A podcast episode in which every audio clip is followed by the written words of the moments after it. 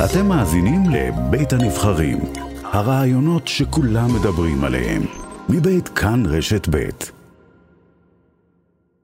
ושלום לדוקטור מיכה גודמן. שלום עמוס. אה, איש מחשבת ישראל וגם אה, מחבר ספרים, אחד מהם, וזה רלוונטי בהחלט אה, ליום הזה, לשעות הללו, חזרה בלי תשובה, והייתי אומר כן. גם מהפכת הקשב, שזה יהיה אולי גם נדבר על, על כך בהמשך. כן. אחד באמת הנושאים המרכזיים, ויש כמה וכמה נושאים מרכזיים, כמו שאנחנו אה, ככה בתוכנית הזו אה, מעלים, אמ, זה התשובה. תשובה הדתית כמובן, אבל אני מניח שיש גם תשובה אחרת. אנחנו תמיד מדברים על תיקון עולם, על שינויים, על תהליכים, על חשבון נפש שהאדם הפרטי עושה, ואגב, גם, אני חושב, גם החברה הכללית שלנו צריכה אה, לעשות. מבחינתך, כאשר אתה ניגש ליום הכיפורים, מה הדבר שבו אתה נאחז? תראה, הרעיון של תשובה, שהוא רעיון עמוק ורדיקלי, וכמעט בלתי אפשרי, כפי שהוא מובן נניח מדברי הרמב"ם, שמושפע מהנביא יחזקאל, זה שבני אדם יכולים להשתחרר מעצמם. זאת אומרת, הרמב"ם, דרך אגב, כתלמיד של אריסטו, הבין שהאישיות שלנו היא היצירה שלנו. אנחנו, אנשים הערבים חושבים שאנחנו נוטים ליצור עם האישיות שלנו. אבל היוונים הבינו שאנחנו יוצרים את האישיות שלנו. ואת הרעיון הזה הרמב"ם אימץ בצורה מאוד עוצמתית, והוא מבין שתשובה זה הפעולה שבה אני מחליט לא להיות נשלט על ידי האישיות שכבר נוצרה לי, אלא שבכוחי לנסות להשתחרר ממי שאני ולעצב את מי שאני מחדש. ובמובן הזה תשובה זה רעיון מאוד רדיקלי, כי זה אמונה באדם. אמונה, אמונה, דרך אגב, לא רציונלית באדם. יש אנשים שחושבים שזה לא רציונלי להאמין באלוהים. אולי הם צודקים, אבל זה עוד יותר לא רציונלי להאמין באדם. לא רק להאמין באלוהים כבורא עולם, יש מי שמאמין בזה, אבל אמונה יותר רדיקלית זה להאמין באדם כבורא העולם, כלומר, כמי שיכול לברוא מחדש את העולם של עצמו. ואני חושב שלפעמים מה שקורה לנו, שאנחנו לא מאמינים בעצמנו. ואני נזכר עכשיו בדברים שאמר אה, רבי לוי יצחק מברדיצ'ב, שהוא, אתה יודע, מאוד ראוי להזכיר אותו ביום הזה כסנגורם של כן. ישראל, הוא אומר שאחת הביקורות על אה, נוח, למשל, הייתה שהוא לא האמין בעצמו. כן. וזה דבר, זה, זה, זה ממש, אה, הוא תולה בו את הדבר הזה כדבר שלילי, הוא לא האמין בעצמו, ו, ובעצם הוא אומר, אנחנו צריכים להאמין בעצמנו. כן, אז זה מאוד מעניין, שבלי להאמין בעצמך אין תשובה במובן המאוד פשוט. מה זה תשובה? אה, ישראלים טועים הרבה פעמים, ולחשוב שתשובה זה מלשון answer, שאתה מוצא את התשובה, שגילית את האמת. אבל תשובה בעברית נקראית מלשון, לא מלשון answer, אלא מלשון return, אתה שב. זאת אומרת, עכשיו לאן אתה שב? ויש אמירה אגב מאוד מעניינת של הרב קוק, שאתה שב לעצמך. זאת אומרת, שאם אתה לא מאמין בעצמך, אין תשובה. אין לך לאן לשוב, אין לך רצון לשוב. אז ככה שתשובה זה תפיסה, זה אמונה בלתי מוכחת, אי רציונלית, בשני דברים. בטובו של האדם, שזה אפשר בהחלט לערער על זה, וביכולת השינוי העצמי של האדם. והאמונה הכפולה הזאת, זו האמונה שמקופלת בתפיסה של תשובה. אמ, ואני אני חייב לומר, שהרי בתור, אני, אני חוקר תיאולוגיה והוכחות לקיומו של אלוהים, וזה לא רק כמה להאמין באלוהים, אבל יש כל מיני הוכחות לקיומו של אלוהים, חלקם יותר מוצלחות, פחות מוצלחות, אני חייב להגיד משהו אחד. יותר רציונלי להאמין באלוהים מאשר להאמין באדם, וזאת התביעה שיש בתשובה. כן להאמין באדם, בשני המובנים. אחד, שיש שם לאן לשוב, וב' שאפשר לשוב, שאפשר להשתנות, שהאדם יכול לשנות את עצמו ולהשתחרר מההרגלים ההרסניים שלו. נכון, אבל אולי זה מאוד מבלבל כשאתה אומר, התשובה היא לשוב לעצמי. זה יכול לקחת אנשים למקומות אה, אולי שלכאורה יום כיפור לא מבקש אותם. כלומר, ביום כיפור אנחנו כאילו עומדים ויש לנו איזה מתווה לחזרה בתשובה, לקיום המצוות. אבל אם אתה אומר, בוא נחזור לעצמי, זה יכול לקחת אותי לדברים אחרים. זו באמת שאלה מאוד טובה, כי יש כאן מתח במושג תשובה. מצד אחד זה לשוב לעצמך, ומצד שני זה מאוד מאוד לשנות את עצמך. אז אפשר כמובן לגשר על המתח הזה, לשנות את עצמך, כדי להיות עצמך, אני, יש דברים מאוד מעניינים. אבל יש נקודה מאוד מעניינת בתשובה, שזה בני אדם, אנחנו, מה אנחנו סך, אפשר לומר בהכללה. מי שאנחנו, האופן שבו אנחנו מתנהגים, אנחנו מושפעים מאוד מהגנים שלנו, ולא פחות, טוב, זו קביעה מאוד נחרצת, מההרגלים שלנו. וזו הטענה של הרמב"ם ושל האריסטוטלים של הרבה פסיכולוגים מודרניים. שההרגלים שלנו, הפעולות שאנחנו עושים שוב ושוב ומין חלק מהאישיות שלנו, אנחנו משועבדים להרגלים שלנו. עכשיו שאלה מעניינת, האם אני יכול לשבור את ההרגלים שלי? האם אני יכול להשתחרר מעצמי? זאת שאלה מאוד עמוקה. השאלה גם מי אני. אתה יודע, הרבה אנשים שואלים את עצמם, מי אני בכלל? ומה שמאוד מעניין, זה שהרי אנחנו נדבר על תשובה השנה, והשנה הבאה, עוד פעם מיום כיפור, ועוד פעם, זאת אומרת, לוח השנה העברי מניח שזה מעגלי, הוא מניח שבני אדם מנסים להשתחרר מההרגלים ההרסניים שלהם, והם תמיד יצטרכו לעשות את זה עוד פעם ועוד פעם ועוד פעם. יש כאן משהו סיזיפי, יש כאן משהו, בניגוד נניח למסורת, כמו, כמו למשל המסורת הבודהיסטית, שמניחה שיש כאן מהלך לינארי שבסופו יש הערה, פארי נירוונה, התעוררות, ואני לעולם לא יכול, לא יכול לחזור אחורנית. יש נקודת אל-חזור של הערה, והמסורת היהודית לא מניחה ככה. יש לך רגעים טובים, רגעים של, שאולי אתה קצת משתחרר מהאגו שלך, ורואה את העולם בצורה יותר רחב, בצורה יותר רחבה וחומלת, ואין בעיה, אתה עוד רגע תחזור לאגו שלך ותראה את העולם דרך הפחדים שלך ודרך האגרסיות שלך. זאת אומרת, זה, זה הרבה יותר מה שהחסידים כינו רצו ושוב. כן. מאשר לינארי. כן. אנחנו מתקדמים וחוזרים ומתקדמים וחוזרים יותר מאשר הנרטיב נניח אחר, בודהיסטי, והוא גם קיים גם, גם בנצרות, שהוא לינארי, שיש איזשהו שלב כן. של גאולה, של הארה, שמשם אין חזרה. אז יכול להיות, מיכה, שהפוקוס ביהדות הוא לא על המטרה, אלא בעצם על התהליך, על הרצו ושוב הזה, שעוד פעם לקום מתחתית ולנסות עוד פעם. זה אולי הפוקוס בתשובה? תשים לב, את מי המסורת היהודית מעריצה? היא מטפחת הערצה למשה רבנו, נכון? נכון. המאפיין של משה רבנו זה שהוא לא הגיע לארץ המובטחת. אתה מעריץ את זה שלא הגיע.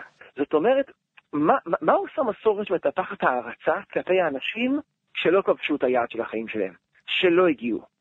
אולי היא מנסה לומר משהו שהוא מאוד מאוד לא מערבי, שהחיים שלנו נמדדים לא בהתאם ליעדים שכבשנו אותם, אלא בהתאם לדרך שהתהלכנו עליו. ודרך אגב, מאוד יכול להיות שזה אחד המובנים של המילה הלכה. הלכה מלשון הליכה, כן. תנועה. המהלכים בין העומדים. אלוהים... כן. מה? המהלכים בין העומדים גם. כן, אה, אה, שבע פעמים אלוהים התגלה לאברהם, מתוכם ארבע פעמים הוא אמר לו ללכת. לך לך לארצך, לך לך לארץ המוריה, קום והתהלך בארץ, התהלך לפניי ויהיה תמים. ויש כאן קריאה לאדם להיות בתנועה, וככה גם הרמב"ם מבין את קריאת שופר של יום הכיפ... של, אמ, של ראש השנה ויום הכיפורים, הוא מבקש מאנשים, זה ניסיון, זה להתעורר מהתרדמת שלהם, כן. ולהיות בתנועה. תנועה. דרך אגב, מאוד מעניין שגם העולם המוסלמי, הקטגוריה המארגנת של האסלאם, זה שריעה, שריעה זה דרך. זאת יש דתות ותרבויות שקידשו את התנועה ואת הדרך, כן. ויש תרבויות ודתות שקידשו את היעד. אני חושב שהמסורת שלנו היא הרבה יותר בדרך, בתנועה, מאשר ביעד. יפה. דיברנו עד עכשיו בעצם על, ה... על הפרט, הפרט שהוא בתוך הכלל. בואו נדבר רגע על הכלל, על חשבון הנפש שהחברה שלנו, החברה הישראלית, צריכה לעשות. ונדמה לי שהחברה צריכה לעשות חשבון נפש. ואני לא מפחד גם לומר שהיא צריכה לשאוף להיות אור לגויים. כן, אנחנו צריכים להיות חברת מופת. ו... ומותר לדבר על זה, וצריך לדבר על זה, וצריך לדבר גם על ערכים, וצריך לדבר על חינוך, גם אם, אתה יודע, אה, בעידן הזה לא תמיד מרבים לדבר על זה.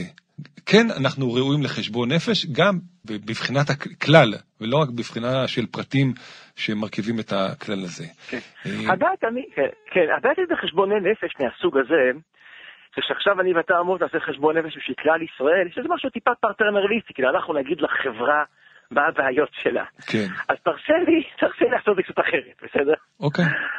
Um, חברה ישראלית, שאתה אומר, כן, בהשראת הנביא ישעיהו ודוד בן גוריון, להיות אור לגויים, הרעיון הגדול הזה, אולי הבעיה שלנו זה שהיום אנחנו בדיוק כמו הגויים, במובן מאוד ספציפי. Uh, יש מגפה שהיא לא ביולוגית, כן, כמו קובץ, כמו קורונה, אלא פוליטית, שמרסקת היום חברות בכל העולם המערבי. המגפה הזאת זה קיטוב. זו תופעה חדשה, היא רק בת, היא לא בת הרבה מאוד שנים, פחות מעשור. אתן לך דוגמה לקיטוב. רפובליקנים בארה"ב תשאלו מה אתם חושבים על דמוקרטים לפני 25 שנה. ודמוקרטים נשאלו מה אתם חושבים על רפובליקנים, כל זה לפני 25 שנה. והם קיבלו שתי תשובות אפשריות. אתם יכולים להגיד עליהם שהם אנשים טובים עם דעות שגויות, או שאתם יכולים להגיד עליהם שהם אנשים רעים.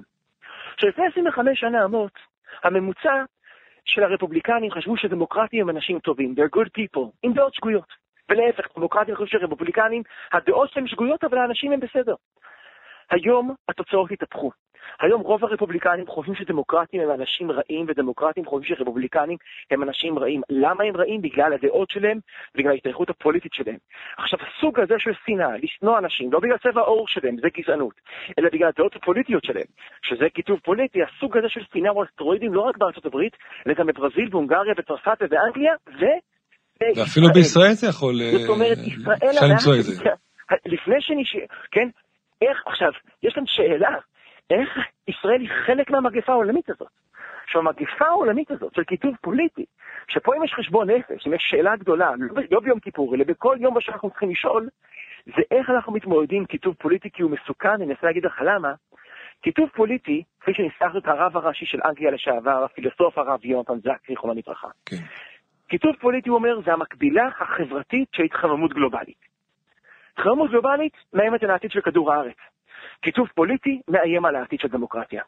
עכשיו, ישראל היא מקוטבת עד כאב, עד שיתוק, היא לא שונה מהעולם. הבעיה שלנו היא שהיא כמו העולם בהקשר הזה.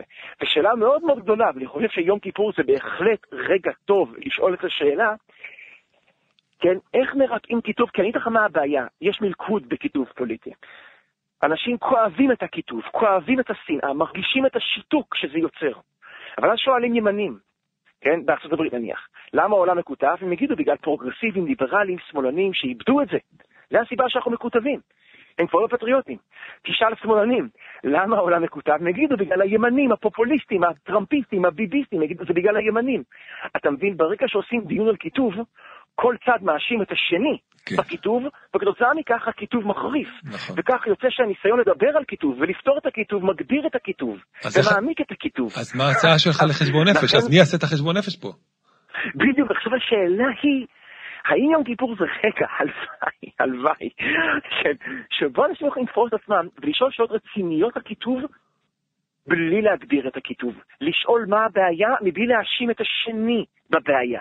זאת שאלה, כאילו כאן, זאת, זאת, זה מלכוד שכ- שכמעט כל העולם המערבי נמצא בו כיום, והוא מאיים על העתיד של כל הדמוקרטיות שלנו. כן. ואגב, ישראל היא במצב יותר פגיע ויותר שברירי בגלל שיש לנו היסטוריה קשה של כיתוב גם ככה.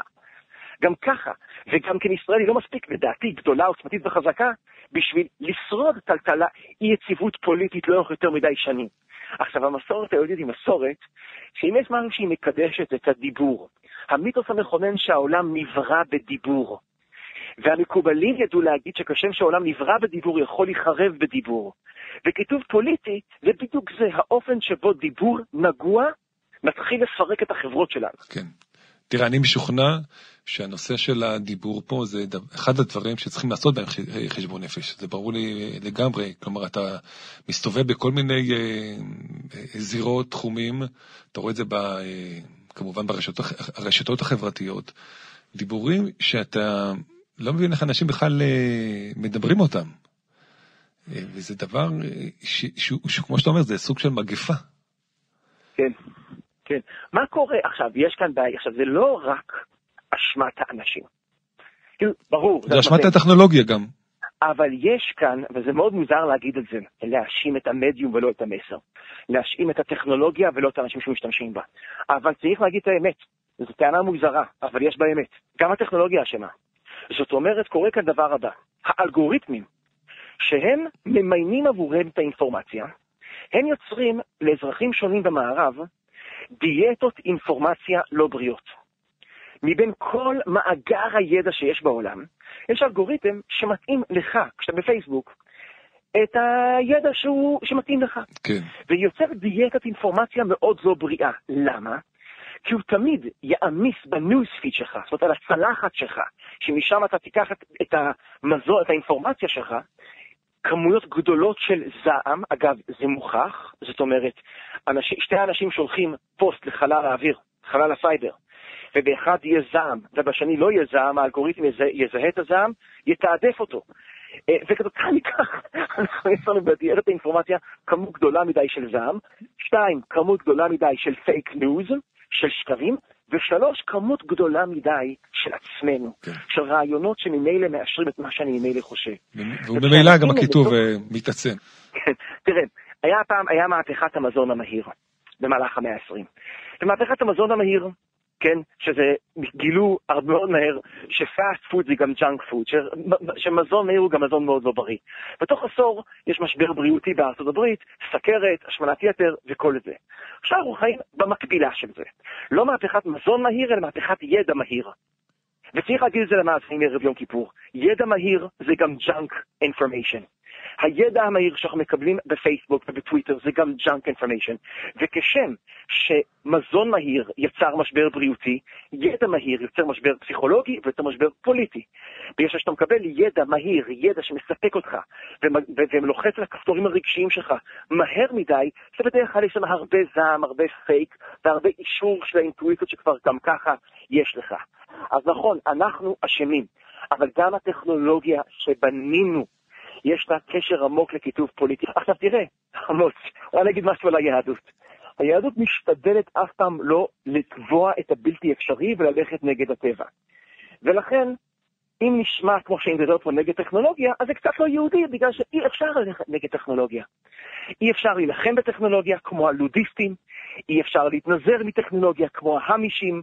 אנחנו צריכים ללמוד איך להבריא את היחסים שלנו עם טכנולוגיה. זאת שאלה גדולה איך עושים את זה, כמובן הרבה מעבר לשיחה ברדיו, אבל בעיניי זאת אחת השאלות הכי גדולות שאנחנו צריכים להתחיל לשאול אותן, ושיחות שאנחנו צריכים לנהל אותן בחוד... בתקופה הקרובה. בהחלט. בהחלט זה, אתה יודע, ביום כיפורים צריך לקבל את ההחלטות, אבל את המעשים צריך לבצע כל השנה. כן. דוקטור מיכה גודמן, אני מאוד מודה לך. אני מודה לך. גמר חתימה טובה. גמר חתימה טובה.